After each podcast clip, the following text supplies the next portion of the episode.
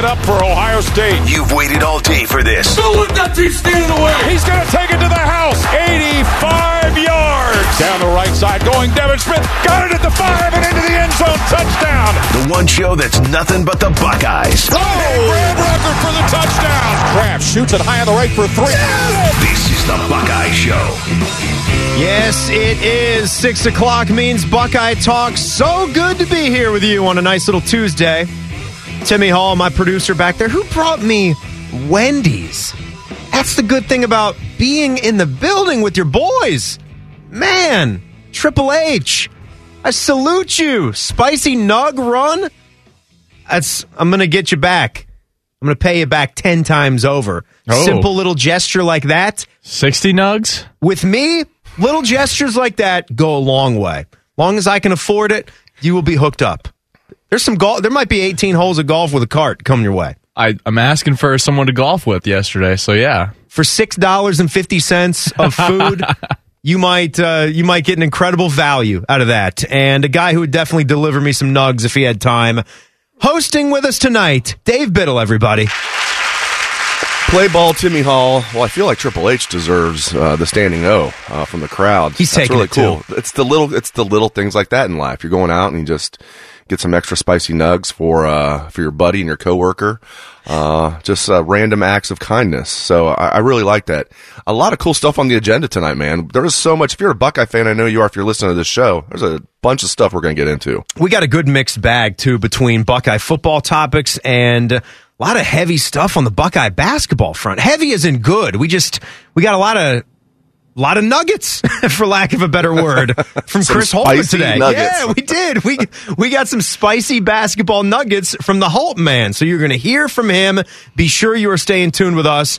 And in the seven o'clock hour, dude who works with you, Biddle, Steve Helwagen, the wagon from hell. He is good. He is good talking about Buckeye hoops. He's good with football, and I really love his basketball takes and what they're going to be looking for next on the trail as well. So look forward to catching up with Steve Helwagen at 719. I wanted to start though. We can pretty much break down every single position group and it's going to be great. Once uh, next week comes along, camp practice opens up, we will start to get tangible things. You know, I would imagine some media is going to be let in to some of the practices periodically. We're going to get some photo and video opportunities and can see what's going on with some of the battles, much like they started to walk us into in spring, but we're still kind of coming out of COVID and the pandemic, and things are opened up a little bit more. And I got to feel that too today for the first time. I know I'm about a month behind, but just schedule purposes, that was the first time I'd been on campus in one of the athletic venues since pre-pandemic just being in the Schottenstein Center and taking a look. They they really do have one sweet basketball facility since they renovated the shot in the what is that the northwest corner of the building or whatever with the championship trophies all on display the letterings all backlit. It's just very fancy and it's it's got a nice glow to it. It was fun being back up there today bids. I mean, it's one of those things like, you know, covering Big Ten Media Days in Indy this past week was like that for me. It was like my first time like really covering something in person again. Um, you know, there were like, there was the in-person press conference at Ohio State when they announced initially the name, image, and likeness when they announced that were going there was going to be Senate Bill 82 or Senate Bill 182, whatever it was. Um, so there was that, but going to Big Ten Media Days, that is when it felt like, man, everything, we know it's not, you know, 100% back to normal yet, but that's when it like really hit me like, and it was so much fun. You know, it's always a fun event to cover, but you had, you know, just different people from the media. Every team is represented by their head coach and three player reps, and you're going around, and it was just like, wow, really missed this last year. So, um, yeah, we did enough Zoom meetings. I'm sure everybody listening to the show would say the same thing, regardless of your profession. You probably did. Well, I guess not regardless, but I'll, I'll just speak for me. I did enough Zoom meetings last year to last me for a lifetime. So I'm good with going to in-person interviews. We're going to have kind of a hybrid model on the uh, Ohio State beat this year. It's going to be mostly in person, but like when he does, when Ryan Day, for example, does something like really quick, like 10 minutes on Sure. Thursday Yeah. after he does his coach's show here on WBNS 97.1 The Fan, that, uh, you know, he'll meet with us for like 10 minutes over Zoom. But when we, when we do our interviews on Tuesday and Wednesday, we'll go over to the WAC and do them in person. So I'm looking forward to that. Last year, not being able to do them in person, you just don't get as much meat. But there's really, you know, at least we were able to do the Zoom interviews last year. So we actually had content to do. But yeah, man, I'm looking forward to everything. I'm looking forward to packed horseshoes, seeing the tailgaters out there when I'm going to cover Ohio State games. I mean, just the atmosphere obviously is night and day um, compared to having nobody there other than parents. And I think even at the end of the season, they took that away. So it's going to be, and actually having a full season will be fun too. Tim. That, yeah, that I think is the most important part. And and what you said about media availabilities, that is a way where you're seeing a lot of companies exit the pandemic and trying to pick and choose what's best for everybody, right? You're hearing a lot about flex scheduling. Maybe you're one of those lucky ones out there that has the ability now to be around the office Monday, Wednesday, and Friday. I mean, I think the best of both worlds is something that is kind of smart, right? Especially if you're like a sales team and part of your job is to be out there and about meeting with new clients, trying to bring new business. And, you know, here with media availabilities, you can have so many of them in a week yeah, it, like you said, it's nice to go onto campus and see some people face to face. But if you're on your third or fourth one, maybe you can hop in for a quick Zoom, like that lightning round you're talking about. So the lightning yeah. round, which Jerry Emig does, you know, and his uh, his right hand man Mike Bassford, they do a great job with that. Yeah, the lightning round, as Jerry has uh, has dubbed it. That's what it is. One question, and that's unless, it. May, unless maybe, maybe, you're a boy Tim maybe May. Three you might, if you're you might, Tim you, May. you, right, you yeah. might get you might get you might get thirteen. Uh, if I could just throw this right, one in there. Yeah, three, three questions, six parts each, so eighteen questions. uh, let's let's do eighteen questions. No, not seriously though.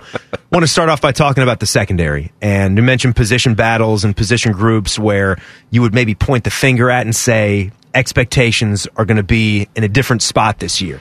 When you come off a 2020. And I've heard you say this before, bids, it could be skewed a little bit. I think it is important to note that Shaun Wade did not really have the kind of off season or work that you would normally require to make that switch, that smooth transition from a slot cornerback to being the real thing, that island guy on the outside. It's a little bit different technique that you got to adjust with. And then when you're going up against some of the wide receivers that he was going to see, we saw how it played out. It was a tough deal for him. But when you watch closer, if you take a look at some of the film that Sevyn Banks had out there, being the number two guy, especially when he jumped in after Cam Brown's injury, there's reason you can really understand why Sevyn Banks is on the Thorpe Award watch list, right? That would be cool. Keep your keep your finger on that one. The Buckeyes have not had a guy win the Jim Thorpe since Malcolm Jenkins in 08. And it was 10 years earlier, one of the greatest guys that ever played defense here, Antoine Winfield.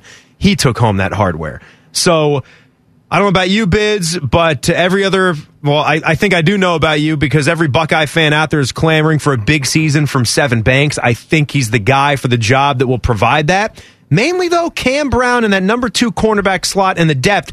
How do you come back from a debilitating injury like the Achilles when you only got a couple games in the hopper last season?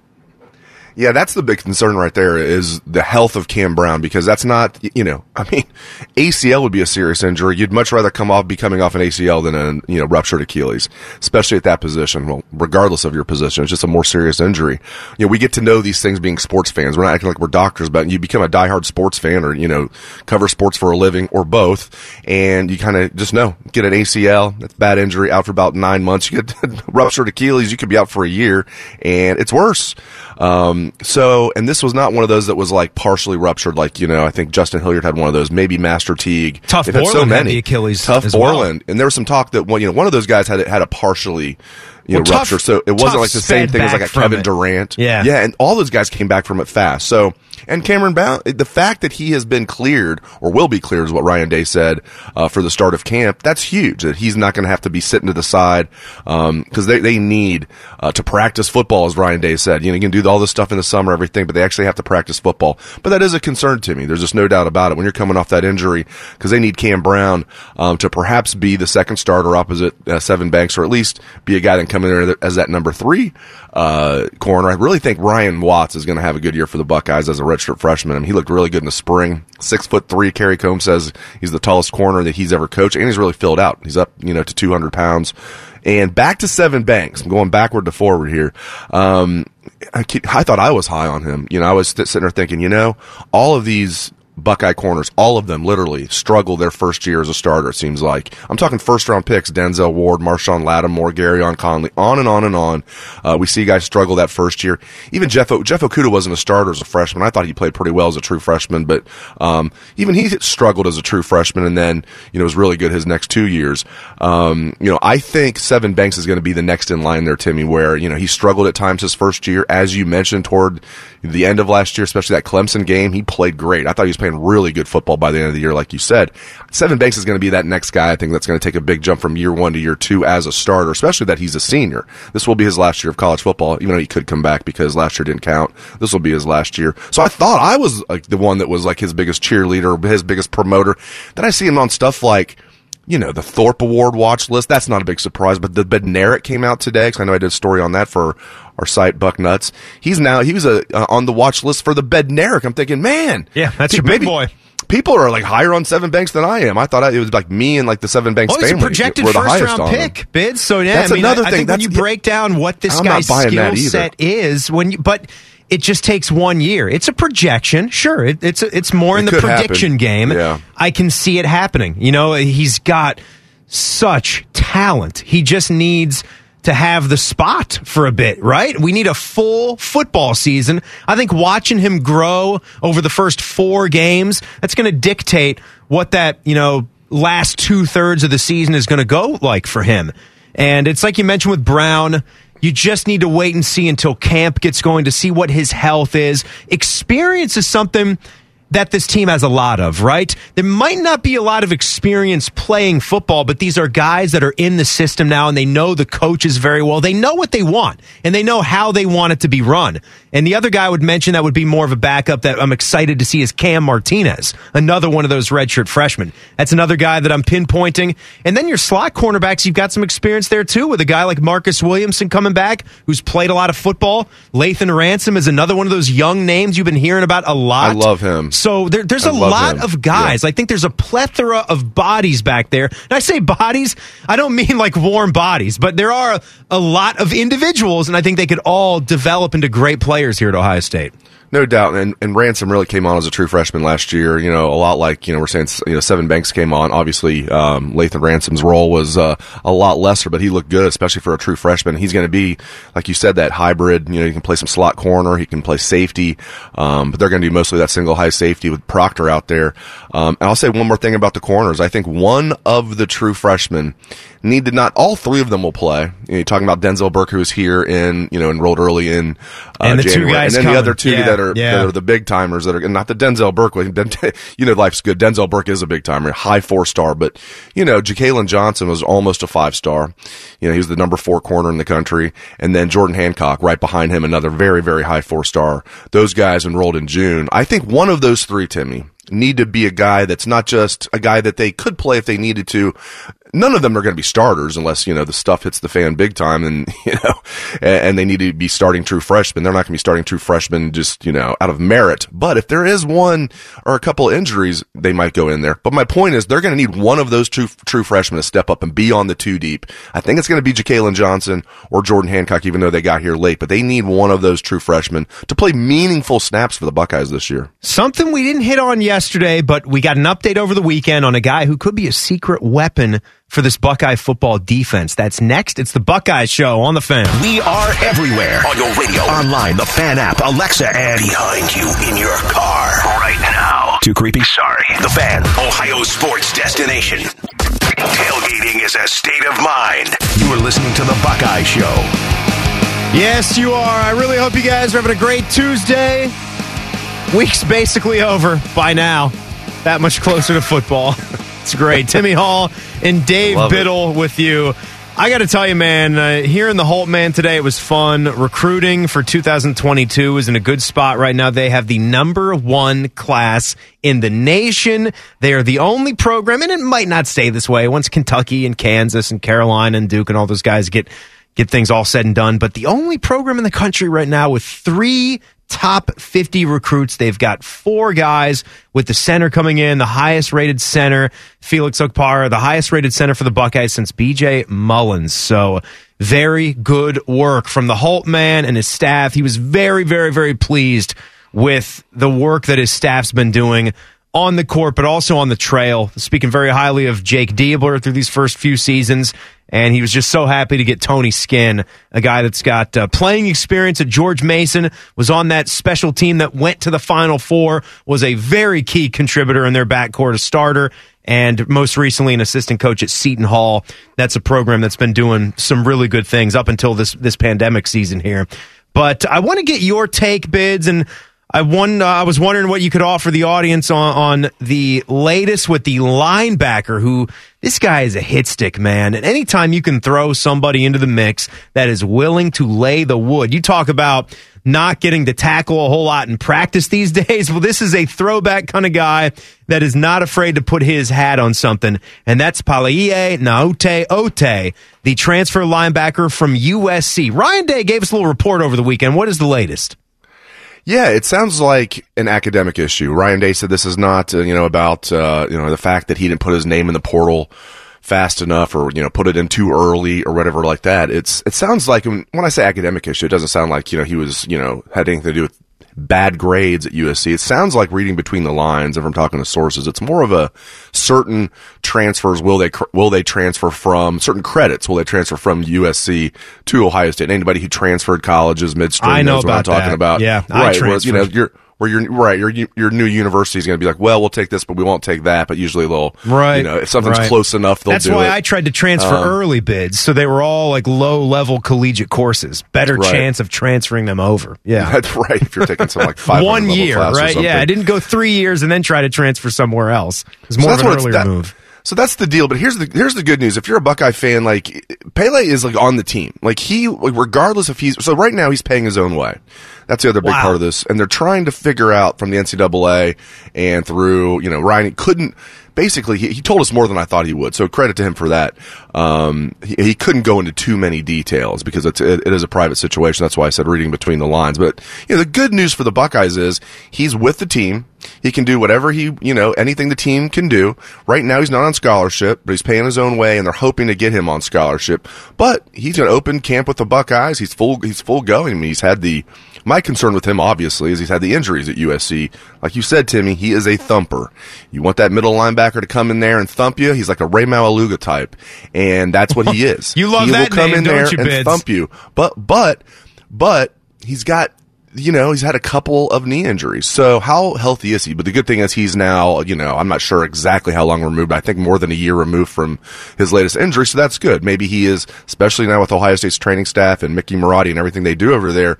And I don't think he's going to be a guy that's going to step in and be a Butkus candidate. I think he's going to be a guy that's going to, I think they're going to rotate at linebacker a little bit like they did last year. You're going to see, you know, you're going to see more than three guys, and sometimes they're just going to have. A lot of times they're just going to have two linebackers out there. Plus Craig Young It's kind of that hybrid. The, they call it the bullet. If you count him as a linebacker, he's really a hybrid. So sometimes they're only going to have two linebackers on the field. Um, but I think they're going to play four or five, and Pele's going to be in that mix. Um, you know, Dallas Gant's healthy. That's great news. I think you know Teradja Mitchell now is his time. I think K'Vaughan Pope, another guy, fourth year guy. I like Cody Simon a lot, a second year guy. Um, so I think they're going to rotate there. And big, big year for Al Washington, losing the, you know your top four linebackers. You got some talent there. You've got some interesting mix of veteran talent at linebacker. You've got uh, including Pele coming in a- as the transfer. You've got some young talent with guys like you know Cody Simon, Mitchell Melton if he's healthy, Reid Carrico, the true freshman, Tommy Eichenberg. Um, but you know it, they they've got to step up there. I, I you know Ryan Day, Timmy, going back to the defensive backs for a second at media days to me seemed like he was optimistic about the secondary. When he was talking about the linebackers, I didn't get that vibe at all. I got the vibe that he was concerned about the linebackers, not gravely concerned, but concerned. He's not concerned at all about the defensive line. They're going to be off the charts great as usual. But he seemed optimistic about the DBs, not so much about the linebackers. Yeah, and let me let me go one more round on Gaoteote. For, you get a guy in from USC. I think a move like this bids, and that's fascinating to hear that a guy is paying his own way right now. And you would imagine this is going to be short lived, that he wouldn't have gone through the trouble to make this move if this wasn't a situation that could be handled pretty swiftly. I, I consider that for the Buckeyes side to be low risk and all reward, right? If he turns out to be able to give you something extra, if he can come in and do a certain job, like like I mentioned, you pull up his highlights because yes, he played seven games in 18, only eight in 2019, only two in 2020. So staying on the field, staying healthy is something that's big. Sometimes players get that fa- that that magical fairy dust at the end of their career, right? And then they have a string of, of health and they can stay on the field. If they get that, this is a guy that will come in and hit someone and hit them hard, and he doesn't seem to really care about what happens to him. So that could be beneficial. The other thing you mentioned linebackers, I like that last name that you mentioned who's on the depth chart now, and maybe we're going to start to see more of him, and that's Cody Simon. Have you did you see the pictures of Cody Simon when they did their most recent photo day? I think he had one up on Twitter. Dude looks like an MMA fighter. I mean, my God, would not want to arm wrestle. Arm No. wrestling Cody Simon seems like a bad idea if you're in the locker room. Yeah, wouldn't like want to do it. Yeah, especially if it was us, we wouldn't just lose. Our arms would get snapped in Oh half. yeah, it'd be one of those Uh, scary would- YouTube vids, right? That goes viral good. for the sick people to watch. Oh, the like- bone! Oh God! Do you want to arm wrestle Cody Simon? Uh, no, I'm going to pass. I'm, I'm not going No, to do I'll that. just take the yeah, and he was a guy that you know he looked pretty good as a true freshman last year. It's one of the million things that was too bad about last year's season was um, you know they couldn't get those young guys in. They would have played a lot more in blowouts. They would have played you know played a lot more in just second half halves of games in general. Um, but they only you know only had five regular season games, which is you and I talk. It's still one of the craziest things about last year. One of the craziest stats is Ohio State had five regular season games and three postseason games. But yeah, guys like Cody Simon would have played even more. And then going into spring is where I really took notice of what the coaches were saying about him and his teammates. I was like, this guy is coming on. Now, Dallas Gant missed spring. Pele wasn't here yet. Um, you know, so he had more of a chance, but it sounds like he took advantage of that chance. If Cody Simon's not a starter this year as a second year guy, I guarantee you he's going to, he's to play a lot. He's gonna be in that. Yeah. I think they're going to use more of a rotation, even more than they did last year. They really used those top four guys.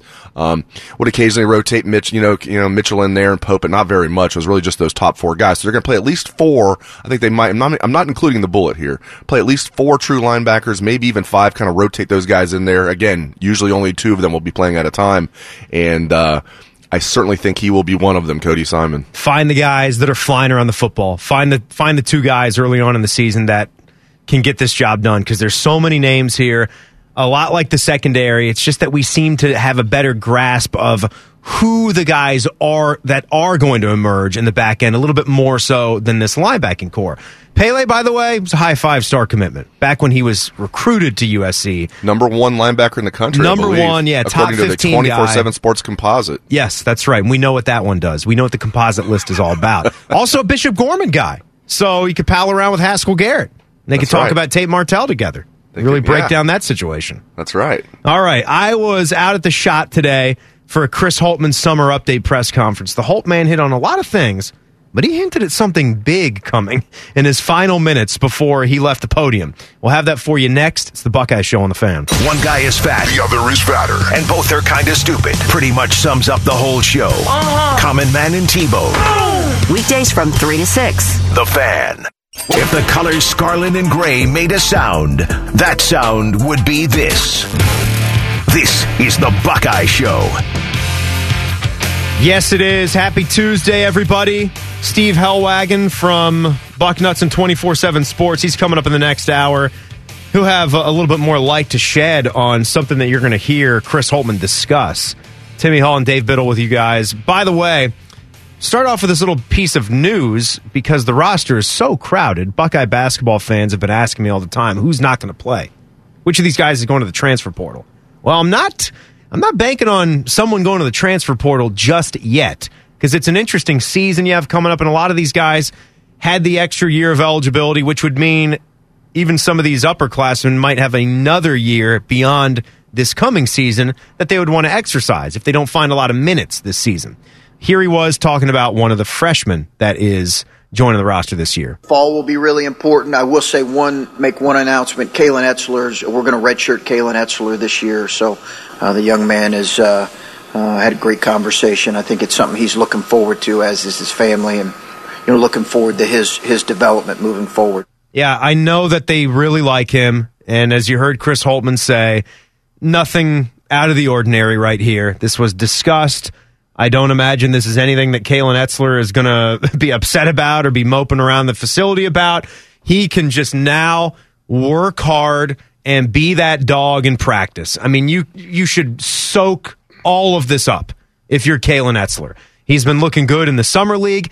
Look, his his high school experience, he's played in, in a in a smaller conference, right? He comes from a smaller town in Ohio. He's been kind of the unicorn out there, right? Like the dude, probably every game, every gym that he walked into, it was probably like, oh man, like we got the Ohio State kid tonight. Let's see what Kalen Etzler is all about.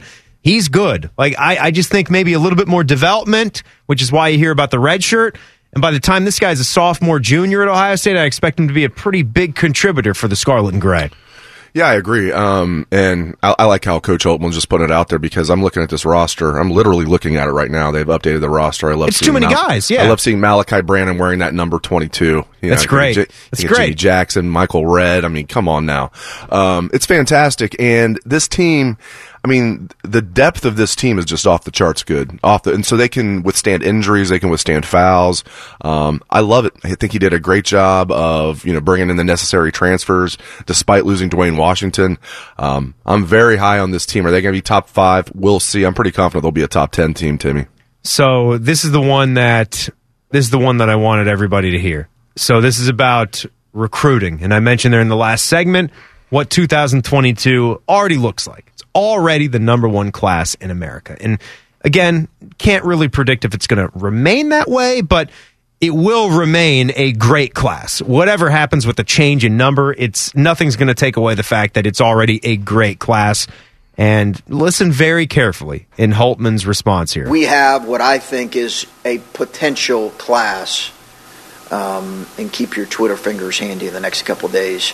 That is one that you've you've kind of worked towards um, building, and and I just I'm really excited about really the last couple years. We just haven't had brought in quite the numbers uh, because we for, you know we haven't needed to with all that we're losing.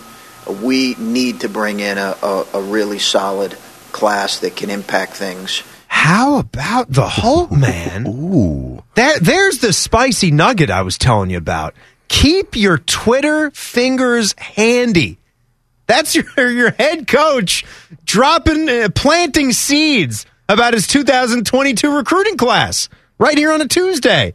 I love that. So you look at, say, the uh, the list of scholarship offers that are out for basketball players right now. And a couple of the ones that come to mind that I will be curious to pick Steve Helwagen's brain on would be Dylan Mitchell, who is a silky looking six foot seven, 180 pound small forward out of Bishop McLaughlin Catholic in Spring Hill, Florida. He is a four star prospect. He is a very good looking player. Ohio State's on his list. I think he had the official visit in the uh, silly month of June.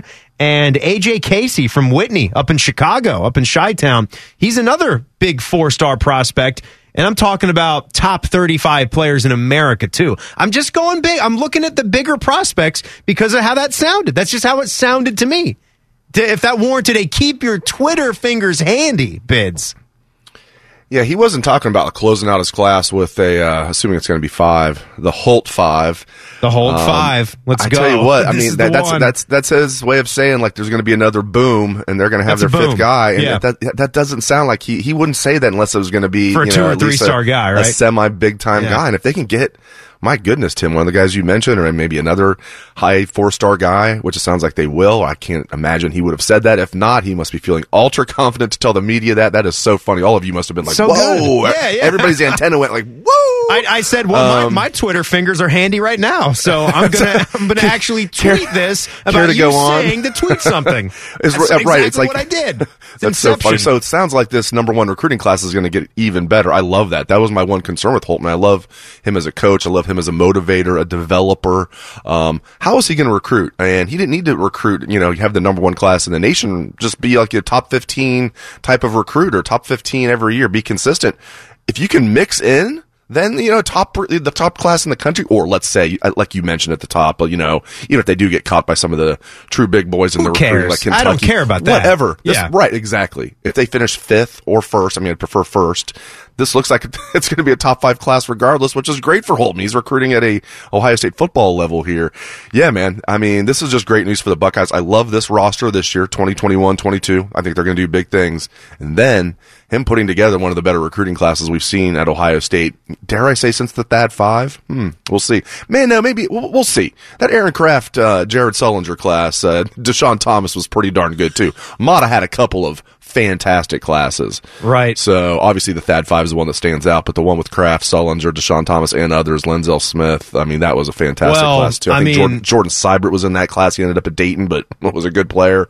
There's somebody there- that that one had like six, like sec, I, maybe seven. I think six. I think that was the the the Thad six. I can tell you one thing for certain. It's going to be a rebound from that last time we had a five dude class. Remember the last one for Thad that we thought it was going to be the second Amir Thad five? Williams and no, no, Shannon no. Scott? No, no, not Oh, that okay. one. Because uh, Oh, okay. Shannon turned out to be pretty good. I liked him as a player. He he was a baller. It was the one that had Austin Grandstaff and Daniel Giddens and Oh, the one that all fell apart. basically everybody left. Yeah, that one had five in it, and they were. Oh God, who was the? uh I'm blanking on his name now. He actually recorded a triple double in a game against. It was against Rutger, but it was a triple double in a Big Ten messed game. around and got a triple double. Who are we talking about? messed here? around and got a triple double. And I, great Jaquan, Jaquan. Lyle, it just came to me. Remember, That's it had right, Jaquan Lyle. had Jaquan forgot Lyle, about who looked Jaquan like he was going to be a seriously Yes. good player, Yeah. and AJ Harris, the kid from the Dayton area, Yeah, Dayton who wound up transferring out. Yeah, Yeah, I mean, yeah, just ended up going to, ended up going to like New Mexico State and doing pretty well, I believe. everybody left. Everyone left, and that was the end of Thad Matta. This will not be that. And, you know, the way that that was put up there, that was basically a guarantee, you know?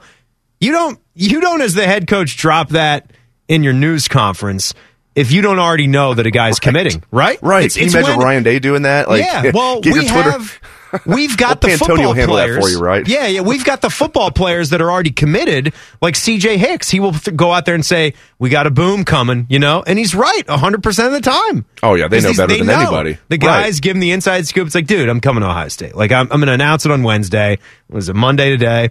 Uh, I'm, I'm coming. You know, if you want to throw out the little like eye emoji or whatever you got to do, like big things coming our way. That basically that was an announcement. Someone is committing here in the next couple of days. Like I don't an know if that's gonna be announcement that there's going to be an announcement. Yeah, right. It's this is our our announcement that there there will be an announcement that our recruiting class is going to go from fantastic to even more fantastic. Hats off to Holtmann. It, this is not a hard place to recruit for Ohio State basketball. It's not the easiest though because you know, regardless, you're going to play second fiddle to the football program. But I love what Thad Matta said years ago when I asked him after the when they went to the national championship game. I said, "Do you feel like you know you've made this more of a basketball school?" He goes, "Well," and he always had a great perspective on stuff like this. He's like, "Ohio State will always be a football school. We feel like we've made it also." A It's basketball school, also but then and then he was quick, and then he was quick to talk about the. He didn't want to just take credit like him. I mean, they're coming off the, their best season other than their national championship season in '60. He went back and talked about the, the tradition of Ohio State basketball too. It's very possible Ohio State can be a football school, which it absolutely is, and be a basketball school. And Holtmann, I think they're in fantastic hands, and I love that he's locked up for you know another what four years at least. It might be start you know after this year, Timmy. They might need to start talking about giving him an extension. Let me tell you this even if you don't want to admit it or say it because you think it's somehow taking away from Ohio State's status as a football school, you don't have the historical numbers that Ohio State basketball has and not be called quote unquote a basketball school, right? Like it just wouldn't happen. Most fans would be surprised across the nation, though. Only way that could happen is if you got football that's as popular as it is here. So what Thad, the way Thad puts it, it's the truth. It is also it's a football school that is also a basketball school.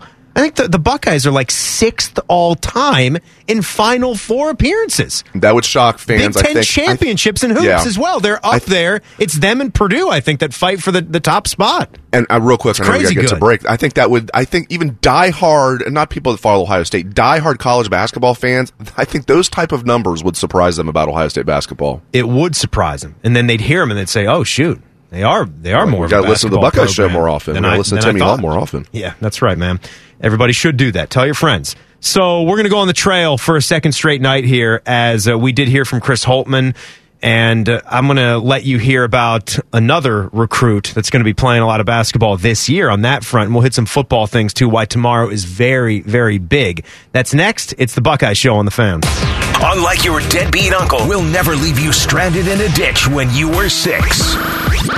This promo may have been a touch too specific. The fan. The best kind of power is star power. Let's go on the trail. Yeah, we're going to do it for a second straight night. Why not? Because it's our show, and we're going to do it. We're going to give the people some more recruiting tidbits, keep you up to speed on things. Timmy Hall and Dave Biddle from Bucknuts in all week here on the program.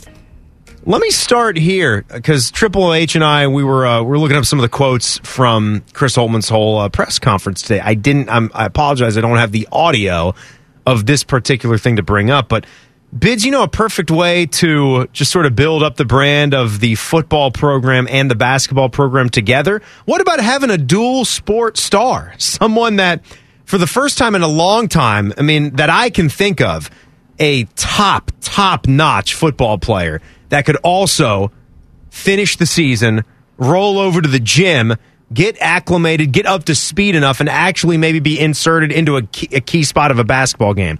I don't think we're there yet. I'm just hoping that one day we might see that because I think it would be neat.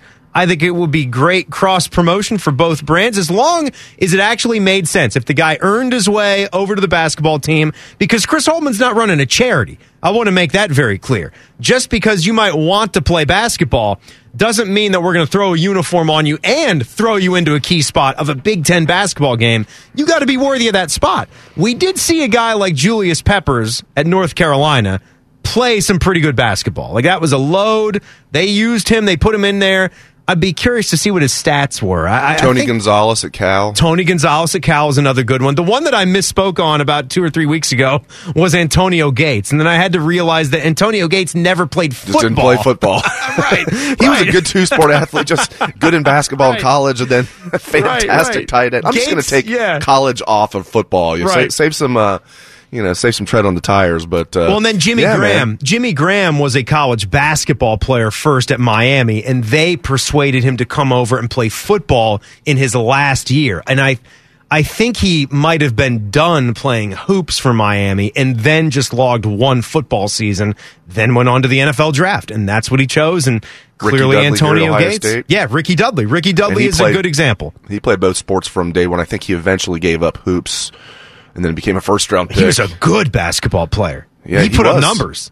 He was, you know, he wasn't like a, you know, I mean, he was like a solid Big Ten reserve. He wasn't a starter. I think he Yeah, they- averaged. I think he averaged double figures. I'm looking. They were up- so bad um, during, during that era because that was right after the Jimmy Jackson era. Um, they were so bad that um, you know he might have. They weren't a good did- team. I They know. were, they were terrible. In, in 1994, 95, that was my freshman year at Ohio State. Yeah, Timmy, listen- they were listen to six, this. They were six and 22. Yeah, but he did average 13.3 points per game. You did Oh, have a football player There roll over to the basketball team, and pretty much he had to be one of the leading scorers on that 94-95 team. They had Doug Had to. Etzler. Caden's uh, uncle was the point guard. You know, they had uh, I can't remember like Antonio Watson. I remember these guys. Um, yeah, man, it was it was bad. Rick Yudt. I mean, it was uh, it's amazing how bad Ohio State basketball was there for a few years. But yeah, Ricky Dudley. I didn't realize he even averaged. I, I forgot that he averaged 13 points a game. That's a real good one. So we'll see about JT Tuimoloau. You're right. He wouldn't. Chris Holtmann wouldn't is not running a charity over there. Then again, you do wonder how much of this was Ryan Day saying, "Listen, we're we're telling him we're we're going to allow him to play defensive end, even though he's 6'5", 280. he's probably going to be more of a three tech three tech defensive tackle. You would have to think, but he wants to play defensive end. We're going to let him do it. He also wants to play basketball. Are you cool with that, Holt? You gonna give me a Yes, solid you here? know, no, I think it's good. that's I think it's a good and- and- And, by the way, worst case scenario if you're Chris Holtmann, can you imagine a better practice player? You know, not that those guys aren't tough. They've got some tough hombres on that team with Kyle Young and EJ Liddell and Zed Key. I mean, those are tough dudes. But you throw a football player in there after playing a full football season as a practice player, that'll help get your guys No, ready. Joey I'm Brunk's in there. I mean, you're going to JT's shorter than them, but they're not going to be stronger than him. And uh, so there's no there's no downside here for for the Holt man. He's not he, he's not going to count as a scholarship guy. He'll be a scholarship guy for football. I'm curious to see how it turns out. My guess is Timmy, if he does it, he'll do it for one year. JTT. His future's not in basketball as a six foot five power forward. Um, his future's absolutely in football, though. It's just smart as far as men's basketball and football working together to sort of strengthen either team, right? And who the heck knows if there's an opportunity that would even arise? Usually you hear about big time football players wanting to, to then dabble in basketball. It's not as many where it's big time basketball players that want to dabble in football. Mentioning Jimmy Graham, it's one of the last guys that could even come to mind, And noting that Antonio Gates did not even play college football. But if it could happen, you'd like to keep those doors open. And you're right.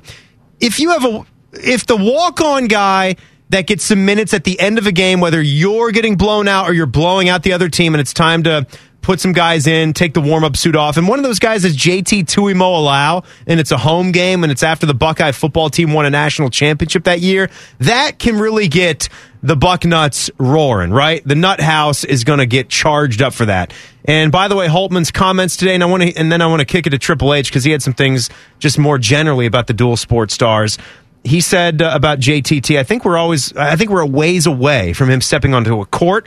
Ryan and I will have conversations. It'll, I'm sure, ultimately come down to what the young man and his family really want to do. We've seen him on film. We watched him a little bit. I met with him when he was here. We had breakfast. Beautiful kid, beautiful family. When I look at Holtmann when he makes these comments, I really do feel like this is still a ways away. As much as I want it to be so, it's a ways away. But about the, generally speaking, there was another one that they just met with here that he talked about today, Triple H. Yeah, he said we just had another one over this past weekend while we were on the road of a potential dual sport player. So we'll gladly, I think the coordination between both staffs in recruiting, they've met with some of our guys. We don't have any dual sport players over there, but they've met with our guys on occasion. There's great coordination between both staffs. So it sounds like when the football staff will sometimes go to Coach Holtmann and say, "Hey, can you meet with this player? He might have sure. interest in it." Sure, and they do that, and they do whatever whatever can help. If it's really going to help you and it's not going to be too taxing, sure. And the one that we talked about yesterday was a five star defensive lineman in the 23 class out of Alpharetta, Georgia, and that's Lebbeus Overton. But I could have sworn, and I'm reading the report right now from 11 Warriors, that he visited Columbus on Sunday night Holtmann specifically said there in that quote that they were on the road. So I'm thinking that that's another guy in addition to Overton with another dual sport offer out there. The other one that we didn't hit that's coming up this week, bids, is Kenyatta Jackson. He's going to make an official visit.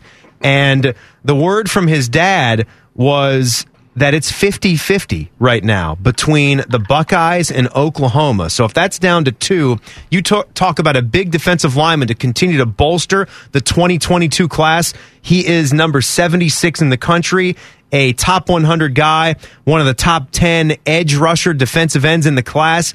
That could be a big get here huge get. And Oklahoma's lost a lot of recruiting battles head to head against Ohio State. If you go on their message boards, they're not too confident when they see it's head to head against Ohio State, and especially with Larry Johnson in the mix and Ryan Day. I mean, he's getting involved obviously heavily, which he always does.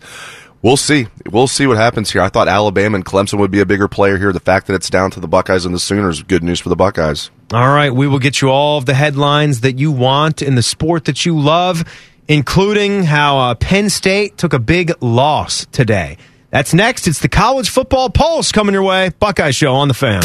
If you're looking for the radio home of the crew, you've come to the right place. Because if we weren't, this promo would be very stupid. Proud to be your crew station, The Fan.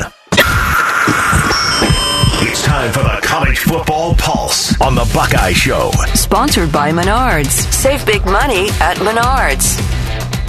Time to talk some college football. Timmy Hall and Dave Biddle hanging out with you guys tonight. Tuesday with some feel. Triple H. I love how you wore all of your Lions gear today because of that Aaron Rodgers dig.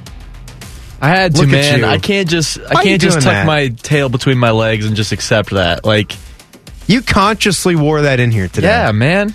You admit yeah, that. We're going to war again. Like I thought, uh, like for I, a few months. I'm not fighting this not war. me and though. you. Not me and you. M- me and Aaron Rodgers are going to war again. oh, okay. You don't understand. He just dominated us and dominated us, and for a small glimpse of time there, I really thought it's hey, over. Hey, wait a minute. Wouldn't you take him with open arms if he wanted to no. go into the division? Stop. Don't be a fool. Hey, look, look at me. Look at me. Wouldn't even happen Don't, though. Look at me. That's not even realistic. Why would you even saying, say that? That's, I'm saying if it no. could happen. Brett Favre no. went within the, this is within unrealistic. The, the division. No, he they did. don't choose us. They don't choose us. They don't choose us. They choose the Vikings. They choose the Aviv. because the you're Bears. talking like this. No, they don't. I've thought. Well, it's because people don't even remember that the Lions are in the AFC North. That's why I I'm forgot. I forgot today. about They're, them. they're, they're still not in the AFC North. That- right, they're not in the AFC North at all. They never were. Oh man, can Chris Spielman push some buttons? Help out the guys in the front office enough. Get them to Let's an hope. NFC Championship game. It's a whole new front office. We don't have to talk about the Lions, but it, it's there's reasons to be excited for me personally. There's Penei just so Sewell much was change. a good pick. Yep, Yeah. a, a good draft pick. You finally have your running back, I think, in Swift. You got some Buckeyes up there with Okudah and Taylor Decker and Jonah Jonah, Jackson? Jackson. Let's go. Jeff Ready. I've always Okudah. like Oku- because of Okudah needs to Spielman. I've always going liked. here.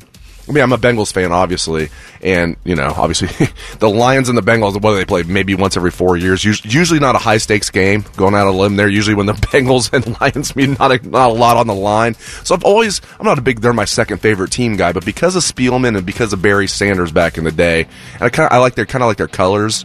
Especially the silver helmets. Hello, Thanks, always like those silver helmets, boys. Especially here in town. So obviously I'm not a uh, you know I don't like the colleges in the state of Michigan, but I've always kind of liked the Lions and maybe maybe Triple H your team's getting in the right direction. We'll see. I'll never forget when I was in college and we took a trip up there and we were driving near Pontiac, Michigan, right? Because we had to go to the Palace at Auburn Hills. I never would have imagined you would have a a city build their NBA team an arena that far outside of Detroit. Right. What would you say Auburn Hills is? A good like 45 minute drive from downtown Detroit, but going past the Silver Dome, that was sad. I just thought that was poetic to see the condition and the shape of the old stagnant football stadium, and it just sort of spoke Lions football to me. Like just an old, rundown dome stadium that has the roof sawed off, and there's just we. It looked looked like Jumanji. That's what it looked like. It's very sad. The Bengals had a Super Bowl there. Their first Super Bowl against the 49ers was held there. It was like a massive like ice storm. like people were late getting to the game and everything. The Pontiac Silverdome hosted a Super Bowl. Ford They should- Fields hosted a they Super should Bowl go back too. to the Silverdome. No. Should play one there now. Ford Field, come on, man! Like it gets rowdy in there. Low The Jerome. Bettis game, like they mentioned like throughout the week. Did you know Jerome Bettis is from Detroit? People are like, yeah. Now that you've mentioned it three million times, we're, we're aware of it. But you know, Steelers were able to get the job done and win for Jerome. All right, Triple H, take us through this story involving a key player that Penn State is now definitely not going to have. Yeah, it's four-star recruit for the 2021 class, wide receiver Lonnie White Jr., who got drafted, if you guys remember, to the Pittsburgh Pirates in the second round of the MLB draft. He just signed for 1.5 million dollars, and he is going to stay with the Pittsburgh Pirates. He will not play for the Nittany Lions this season. He said it was definitely very difficult, but I've had this dream. It's been in my heart since I was a kid. So, Lonnie White Jr. living out his dream in uh, with the Pirates, and that's good for the Buckeyes because you know Penn State has a stacked wide receiver core with Dotson and Washington. So, I mean, this is that's this is good news for the Buck for the Buckeyes, really. Yeah, and you know, even taking that out, you know, I agree with you on that. Even taking that out of it, I think the young man made the right decision here. I mean, 1.5 million. Um, I know he's the son of a major leaguer, so I mean, he might not need the cash. But man, wh- what if you get hurt, you know, in football, and then you know you can't play baseball? Take that 1.5 million, young man, unless you're convinced you're going to be an NFL player. He probably feels like baseball's his best sport, and then on top of that, someone's, hey, how about we give you 1.5 million to sign? Uh, probably a, a somewhat easy decision for him. I just think it's fascinating. You know, it's, it's got us thinking today. And yeah, that, that stinks. The thing with Penn State, too, is James is having problems keeping the best Pennsylvania players in state. And we're not just talking about a situation where maybe Ryan Day doesn't need all of the best players in Ohio in a given year. For one, he's still getting his fair share. You look at the top 10 players in the state He's of Ohio, he's Yep. probably getting five of those, and he's getting the ones that he wants, right? including one through five yeah, usually. yeah, and usually one through five. It's, you know, sometimes it might break that way, but he's getting a percentage of them, and he's likely getting the ones he wants. James Franklin had one in this cycle. Top 10 players in the state of Pennsylvania, and now Lonnie White Jr. is going to play professional baseball. As you said, when you get a $1.5 million signing bonus and talk about a pot sweetener, did you see that that was about a half million dollars above what the slot pay slot is? value was. Well, the, the, the, the I was calling the Steelers. The Pirates had a great draft. I followed the MLB draft closely because they had the top pick, and you know they were able to move some things around and you know sign guys under slot, So they were able to get steals like Lonnie White, who was projected as a first round pick in the second round. Um, you know, Bubba Chandler projected as a first round pick in the fourth round because they were telling him, "We'll pay you like you're a first round pick."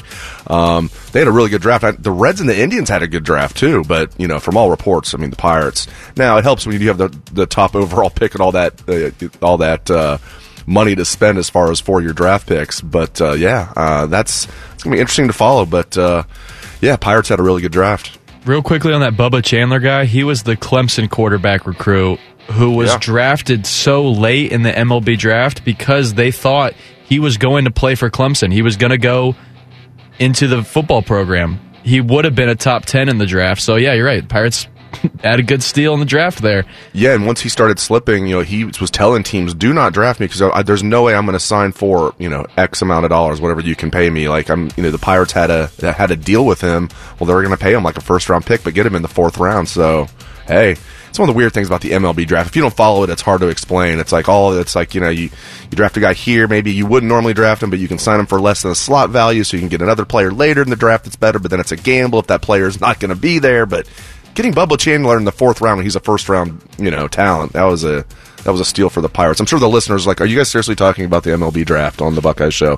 We will stop now. Bids is a little crazy about this stuff. Yeah, shut up, Bids. The Sports o- in general. The other thing, though, which doesn't make it completely bad for Penn State, I saw this from from one of Eleven Warriors' counter intel pieces uh, in, in the recruiting world.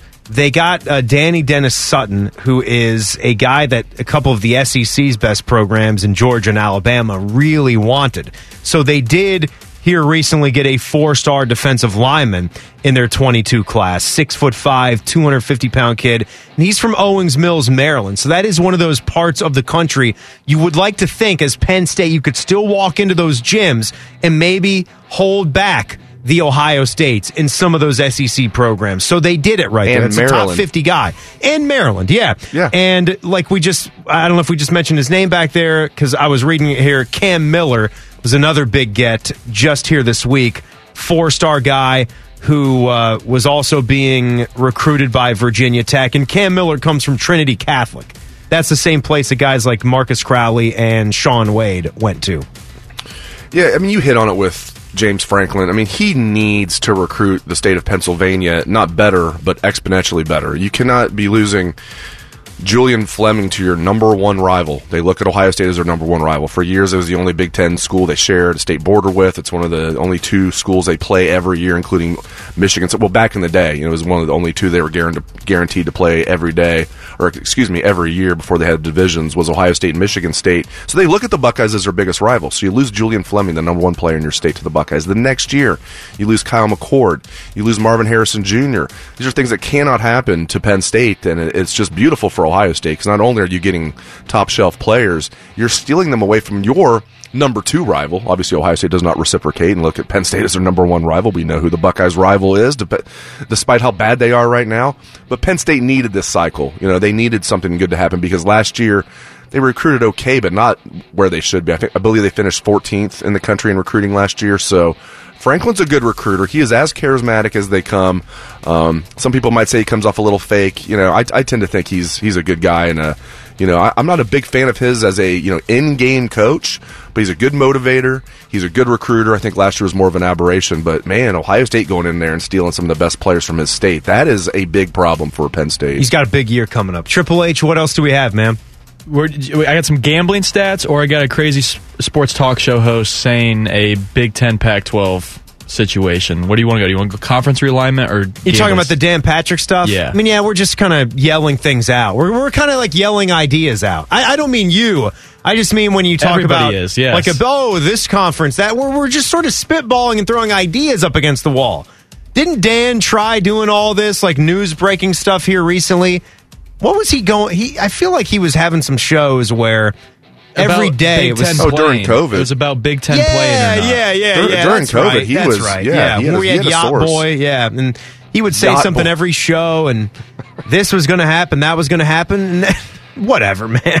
like you just had to sit back and wait for the decisions to actually be made, and it, I I don't know, I don't know. So Do you want to hear what he has to say? yeah, Big Ten least? packed. Yeah, give it to me. He wants to. I mean, he, he is suggesting that the Big Ten and Pac-12 should create a merger conference and preserve the Rose Bowl. Maybe make that like the conference championship site. But you don't bring on the whole Pac-12. You just bring on six of the schools. And he said USC, UCLA, Stanford, Cal, Oregon, and Washington are the six That'd like, be interesting. football programs. So all bring on. 14 Big Ten schools stay, and then you add just six of the Pac-12. That'd be interesting. So sayonara, other six schools in the Pac-12. That's intriguing to me. And with all the nonsense that's going on with the SEC, I mean, if they had Texas and Oklahoma guys, I mean, I don't need to tell you that is no joke. I mean, they're gonna those are two, you know, top ten programs as far as tradition, as far as current power, you know, rev- revenue. Currently, even though Texas is not a top ten program, like as far as on the field, a huge program. So the Big Ten will probably have to do something. That would be interesting. They already have the alliance with the Pac-12. Do they, do they need to actually like actually join forces and you know actually come together? And the, the winner of the maybe the, the what is the Big Ten would then play the winner of the Pac-12 Well, For the conference title, I yeah. guess you wouldn't do it like that if you only had six of the Pac-12 though. That'd be really tough. I mean, I don't know how aligned the Pac-12 is to just say goodbye to six of your members and say we're joining all four. No one in the Big Ten has to drop out, but half of our conference has to drop out. Yeah, that'd That's- be that the end of the sounds- that Pac-12. sounds- it doesn't sound sounds so a much little- like a merger, right? That sounds that sounds a little far fetched to me, but then again, which conference brings in more money? The Big Ten. And if it's gets you know follow the money, maybe these you know Pac-12 schools are going to be like, we have to do what's best for us. That would be interesting if that happened. I'll be surprised if it does. Yeah, to me, that doesn't sound so much like a merger. That sounds like the Big Ten is going out to poach six of your teams, and then you die. and then the Pac 12 is dead, and then the Big 12 is dead, and then that's it. Like, th- then the ACC is out there as a third. What happens with them? Boy, this is all just, it is a mess. I mean, it, everything changed. Texas and Oklahoma in the news today. Yeah, it's going to go final sometime soon it's it's something that I don't think you can go back on with Texas and Oklahoma leaving the Big 12. This is the domino that's just going to massively begin the change of what college football looks like. Winds are changing. Yeah. Oh my goodness gracious. They are. All right. So we're going to be talking some more Buckeyes and what's happening on the hardwood next. Maybe some ideas about what Chris Holtmann was hinting at with keeping your Twitter fingers handy with what's coming on the recruiting trail. Steve Helwagen from Bucknuts and 247sports.com is next. It's the Buckeye Show on the fan. If it's Buckeye football you crave, you come to the right place. And if it's day drinking you crave, you've also come to the right place. The Fan, Ohio sports destination. All Buckeyes all the time. You're welcome. This is the Buckeye Show on the Fan. Yes, it is. Timmy Hall and Dave Biddle hanging out with you guys on a nice little Tuesday here. By the way, we are broadcasting from the Lindsay Honda Fan Studios. Honda makes the cars, Lindsay makes the difference. Visit lindsayhonda.com. Our guy, I can Triple H, I can put him on. I got I got my phone systems in the in the room here. I just didn't want to double tap right there. Steve Helwagen from Bucknuts and 24/7 Sports is on the program now. Steve, what's going on, my friend? How how have things gone with you? Oh, doing good, doing good. Back from Chicago from la- or rather Chicago, Indianapolis from uh, last weekend, and I I said Chicago because I actually hopped in the car yesterday, drove out to Chicago, went to Wrigley Field, took my uh, two oldest kids who'd never been to a game there, and uh, we had such a great time. I am back from Chicago. We just rolled into town here a little bit ago and headed over to the Covelli Center to watch uh, the senior tour basketball game over there here in a, in a little bit. Man, you were just figuring out how to get a good old uh, fashioned sports week done, and uh, nice, uh, nice win for your Cubs. I know Dave Biddle is really, really no, happy no, about that. No, no, No. not his Cubs. Tim, No. Tim, Tim. Tur- hey, Triple H, turn off Tim's mic. Come on. Steve the, is a Reds the- fan. The Steve is a Reds many, fan. You know, we can we can put it at the feet of the bullpen, but Uh, they were one for 13 with runners in scoring position. Ugh. You can't win, you know, that way. You can't win either way. So, but that game was what since the All Star break. I think they're three and seven now, and I think six of the losses probably pinned on the relief pitching. So yeah, it's it's been it's been pitiful. Yeah, you're getting you're put in a tough spot here. So we're not going to do the interview about baseball, but Cincinnati being seven games back of Milwaukee with the deadline coming up on Friday, and really the only chance you have to get in is to either win that division. And the uh, the wild card spots look like they're going to be tough now because of just how how Yeah. close to 500 they're approaching right now. But Steve, you heard the comment from Chris Holtmann today about what's to come with the recruiting. We know the 2022 class with Buckeye basketball is number one in the country. And they just got their six foot 11 center prospect, a top 50 guy. And he said today about the potential that it has. Keep your Twitter fingers handy in the next couple days. So everybody's wanting some names. And who does that mean? Dylan Mitchell is a name that keeps coming up. What do you know about him? What do you know about what uh, or who the Buckeyes might get next? Yeah, Dylan Mitchell, very intriguing prospect. In the last four months, he has moved up the charts tremendously. I think what we have to remember is with travel basketball last year was a different year because of COVID. The coaches weren't allowed to go out and watch guys uh, play in person, and they were left having to watch them on the internet.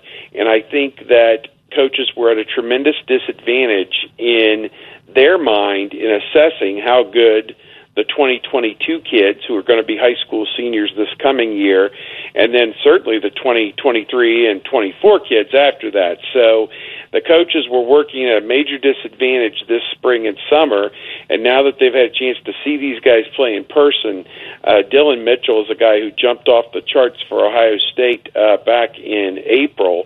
He was playing in an event in Indianapolis against Emoni Bates, who's supposed to be the number one player in the country from Ypsilanti, Michigan, and he locked him up.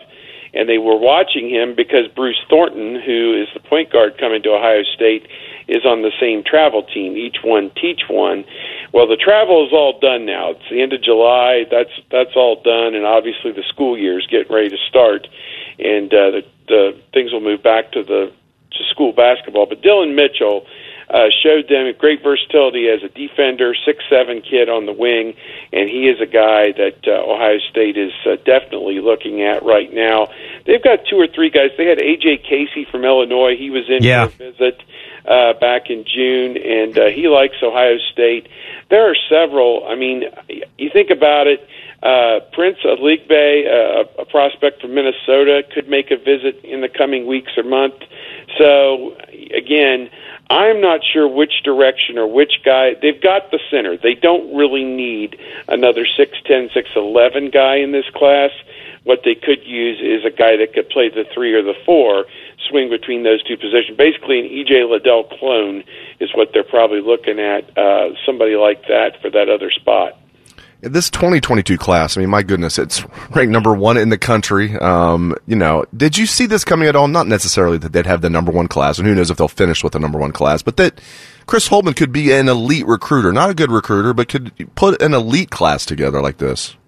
Well, Dave, that's a great question. I think a lot of us were stunned last fall when he got Roddy Gayle from New York and Bruce Thornton from Georgia. Both of them were regarded around the top 50 to top 75 overall nationally. Uh, one, uh, a shooting guard, Roddy Gayle, and then obviously a point guard, Bruce Thornton, to get those guys to commit so early and they had, were in desperate need, obviously, of depth and bodies in the backcourt. Just the way, I mean, even if Duane Washington had stayed, he was going to be a senior.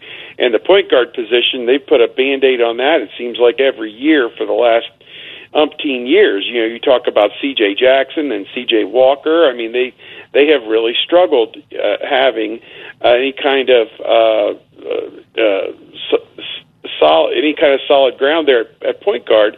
I mean, Meechie Johnson is, in my mind, kind of a combo guard. He can shoot, and he also has the handle to be able to to play the point. We're going to find out how good of a point guard he is this year, and how many minutes he he gets, and uh, as opposed to Jamari Wheeler this year, the Penn State transfer, it's going to be interesting to see. But uh, Bruce Thornton is a pure point guard, and that's you know the direction they're headed. I mean, they he and Meechie could play together, you know, on the same backcourt going forward.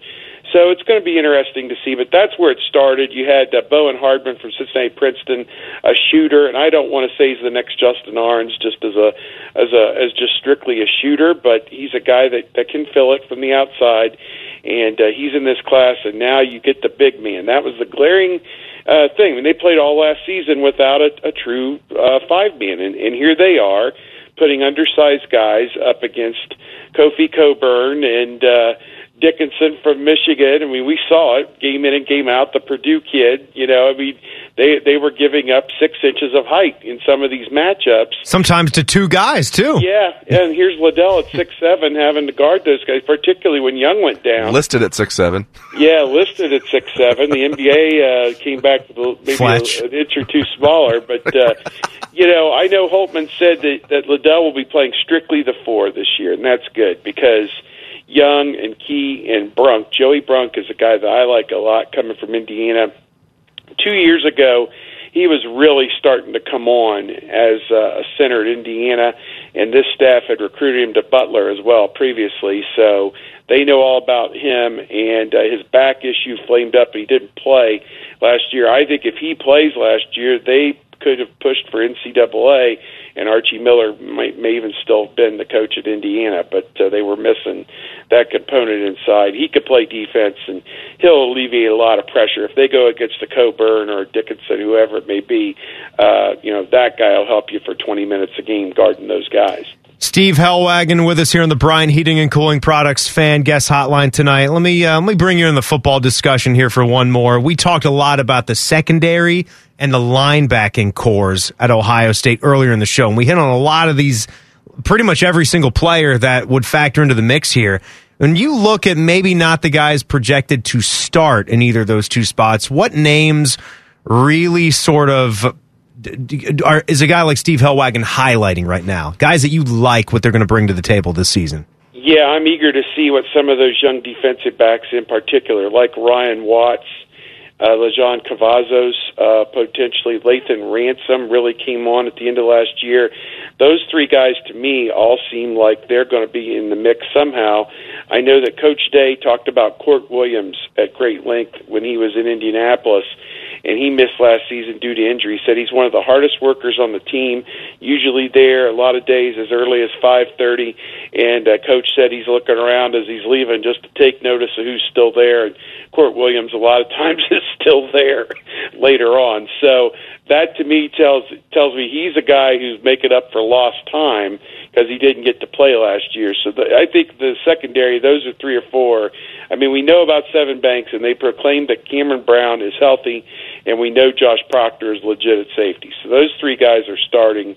It would seem, you know, all things being equal, but it takes a village. When the ball's in the air 40 times a game, you need a second wave of DBs because your first wave, uh, you know, they're going to break down eventually. So uh, that to me is important. Linebacker Craig Young, very intriguing uh, guy there. Uh, you know, outside linebacker, bullet, however you want to put it. To me, I think he's going to maybe have a chance to really shoot up the the board a little bit here this year.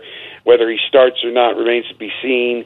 Um, you know, man, the leading tackler on this team, that's an intriguing topic. Is it going to be Proctor, who was up there last year, or is it going to be uh, Gant? Could it be, uh, you know, K'Vaughan Pope? I mean, who's it going to be? It's going to be somebody, you know, who's coming out of nowhere possibly to lead this team in tackles. No, that's a good one. That is a good topic there. Steve Helwagen always appreciated. Hey, man, the Covelli Center waits for you. Have a good time tonight. You better get moving great environment on uh, all these days are all running together. Sunday, I guess, and now we're back there tonight and uh, trying to get to the final eight. So we'll see how they do. All right, man. Carmen's crew. He's talking about coming up with their uh, third round matchup.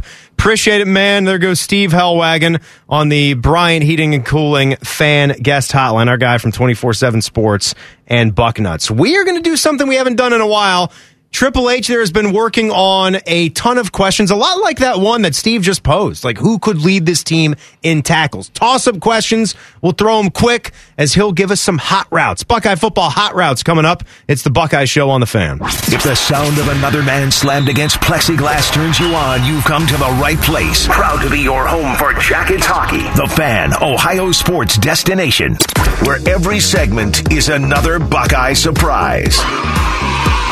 You've got the Buckeye Show. Surprise! It's Tuesday. It's got Feel, Timmy Hall, and Dave Biddle are here with you. And we're taking you all the way to 8 o'clock, like we've been doing all throughout the summer. So Triple H is back there. He has compiled a big, giant list of Ohio State football questions. We call these hot routes.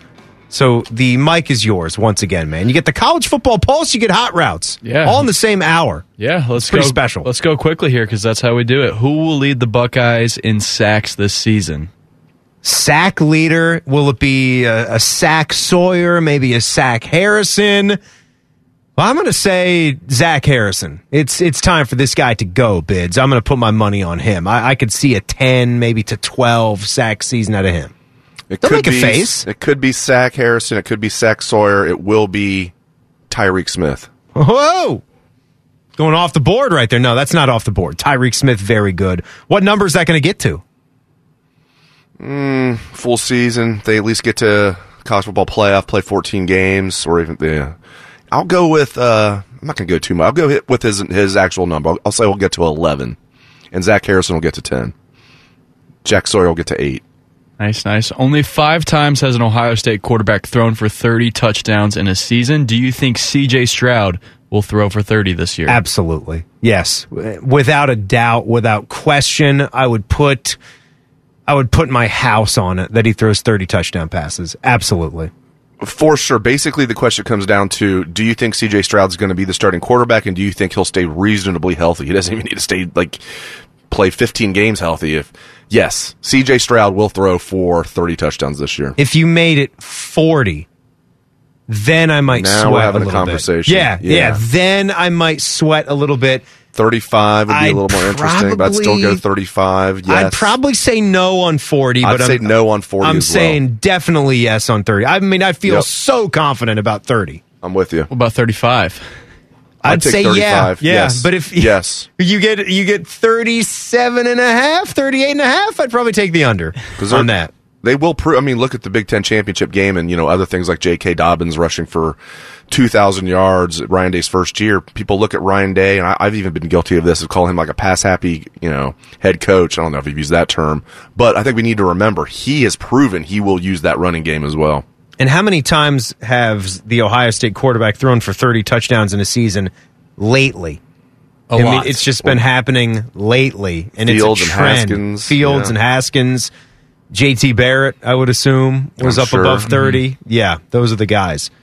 Between Demario McCall and Garrett Wilson, who do you think will who do you think is more likely to run a kickoff or punt return back for a touchdown this year? I'd have to say Garrett Wilson just because of the athlete that we know him to be. Demario McCall, I think it's it's just tough to predict what you're going to get out of him. I'd feel safer saying Garrett Wilson, even though I know he's the star wide receiver, but we've seen plenty of star wide receivers get reps as a punt returner. If you're a threatening player like that, you could understand giving him a few shots.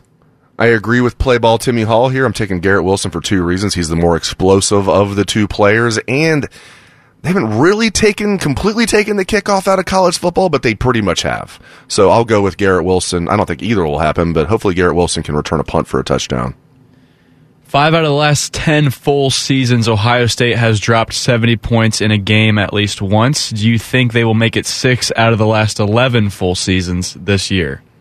Oh, yeah, they score 70 points in one of these they're gonna football drop games. a 70 bomb, yeah. Uh, yes, I think they're going to get to that. In Ann Arbor is the question. No. Oh, Um, yes. go. No, no, no, they've no, done no. 62, No, so done- they they, they have one more they- score. They followed it up with 56. Look, man, you got Tulsa and you got Akron. You got the Akron gonna- Zips yeah. on September I'm 25th. I'm going to say yes. I'm on record. I think this offense is going to break like school records, not like shatter them, but they're going to break some school records, not NCAA records, offensively this year. So I'll say yes. They might put up 70 on Michigan State or Purdue later in November. That would be you know, no, they're not. But they're, they're going to put 50 up on one of those two guys, though. Oh yeah, yep. Will the Buckeyes wear an alternate uniform prior to the Big Ten championship game this year?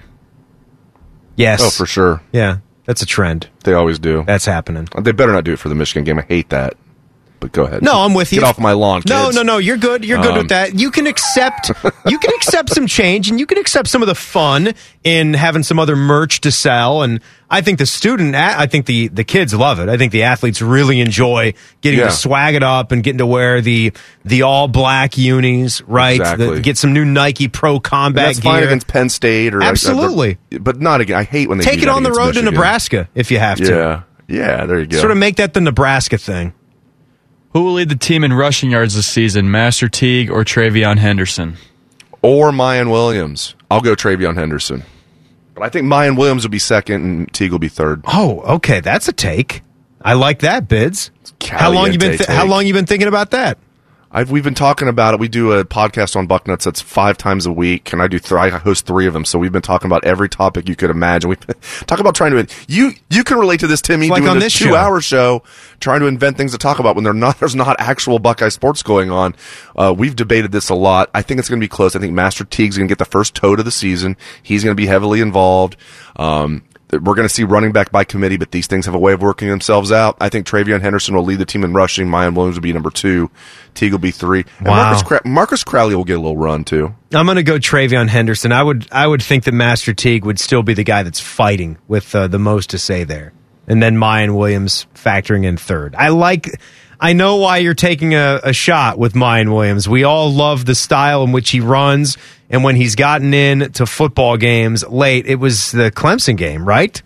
Where he where he- started to look really, really He good. trucked Nolan Yeah, Turner, who, yeah, who he was the guy that had the interception to A end the great game drive. the previous year. A great about drive. That? Of all guys, you know, he put put Nolan Turner in there, who had been suspended, so he gets in there and he gets just absolutely blown up by Miyan Williams.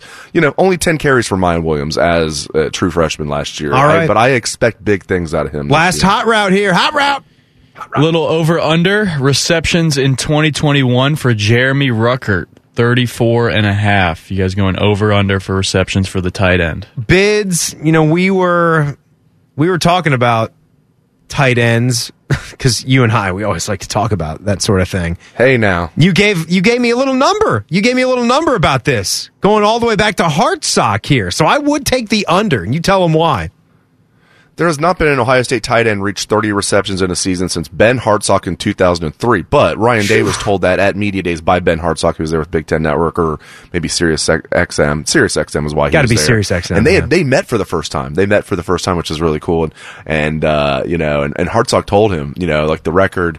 Hartsock forgot himself. Har- Hartsock told him he had 30 receptions in 2003, and that that was the last time a Buckeye tight end had reached 30 receptions. And Day joked at media days, he's like, that record's getting broken for sure. Now the question is not will they reach 30 or even reach 33. Well, Jeremy Ruckert reached 35 receptions is the question here. Over under 34 and a half. I'm going to go over. Jeremy Ruckert's going to have around 40 receptions this year. People are going to be like, come on, you're crazy. There isn't, you know, Buckeye tight ends. They're not involved in the passing game. Ruckert would have had a, even a, you know, you might, wouldn't have got 30 receptions last year if they played a full season because they had Luke Farrell, but he would have got maybe somewhat close. He still had five touchdowns last year, even playing just in what, six games? Because I think he had to miss a couple games. I'm going to go over 34 and a half receptions for Jeremy Ruckert. He had 13 catches last year. In six games though. yeah in, in six games. And they're gonna he's gonna he's gonna be more of a so even that even last year he had more than two recept barely basically two receptions a game but had five touchdowns. They're gonna throw the tight end more. They're pretty open about that. Um and you know one of the big reasons he came back is because Ryan Day told him you know we're gonna try and use you more in the passing game as long as and Ruckert said he has to earn that but he's he he'll earn that he's the best tight end to come through here in a long time he's gonna have a big year I hope you're right, man, because he does feel like the guy that deserves it. He feels like the dude that can get out there and run like a wide receiver and catch the football. I mean, he's got the our, our dang show open now. The, the show open that you hear every night at six o'clock. It's got the Jeremy Ruckert one-handed touchdown grab where you get to hear Paul Keels calling that for a split second. So Beautiful. I hope so. I took the under though, so I'm gonna I'm gonna stand pat. All right, the very best with the Buckeyes on the social front today. Hashtag Buckeyes coming at you next. It's the Buckeye Show on the fan. It opens your mind to stimulating conversation and live sports. And best of all, it still costs zero dollars. The Fan, Ohio sports destination. Social media can be a cesspool. Allow us to navigate the waters. Hashtag Buckeyes. Timmy Hall and Dave Biddle hanging out with you guys tonight. By the way, we here at the Buckeye Show are brought to you by our good friends at Moo Express Car Wash. That's the home of the Unlimited Wash Club. All right, I didn't want to have to talk about this here, but we look at the tweets, we look at the grams, and the 2022 recruiting class took a hit today. I don't think this is going to be a major loss. It's Ohio State. Every time somebody decommits, you say, "Well, that's that's okay." Everybody's going to make the decisions that are best for them. And when you recruit at this level, you're always going to be all right. I just hope, in this case, for Benji Gosnell's sake, that everything is going to be okay. And he just put out something 11 minutes ago, Biddle, the tight end in the 2022 class. This has been very hard. I'm thankful for the opportunity OSU has given me and the class they've shown throughout this tough decision. But after a thorough discussion with my family, I have decommitted from Ohio State and opened up my recruitment. And Benji is a six foot four, 225 pound kid. He is from Pilot Mountain, North Carolina. Maybe the Tar Heels come into play here with what Mack Brown is doing there. Yeah, and it's really interesting looking at this recruiting class. The very next guy on the list for Ohio State, as far as guys that are had been committed before Benji decommitted. Very next guy on the list as far as the rankings, Bennett Christian, another tight end. So Benji Gosnell ranked as the number 13 tight end in the country. Bennett Christian ranked as the number 14 tight end in the country. Six foot six, 235 pounds. Kid out of Georgia. So Bennett Christian sounds like he's solid. He's going to be the tight end in this class. Will they add another one? We shall see, but it's not like the Buckeyes will now be without a tight end in this class for now. Uh, the only question is, will they add a second? But, um, I don't know if this was Benji Gosnell thinking he wasn't going to get enough opportunities at Ohio State or enough, you know, opportunities in the passing game, or maybe just another school like in North Carolina who is doing really good things with Mack Brown, um, and good on Mack Brown. Maybe he just wants to stay closer to home. We'll see. Uh, good kid. We wish him well. Yeah, and uh, he is at Gosnell Benjamin. That's his Twitter handle where he posted that message. You you spoke of Bennett Christian right there at Bennett C eighty seven. Just said, always will be family. Whoever lands you is getting a stud of a player in person. Just hope wherever you end up, you don't play the Buckeyes. So those two are going to stay close. I love that. Guys that uh, were in the same recruiting class, even if they don't stay that way, they likely keep a connection there. Another one that I loved here Liam McCullough, the long snapper, right? He's been out of Ohio State for a couple years.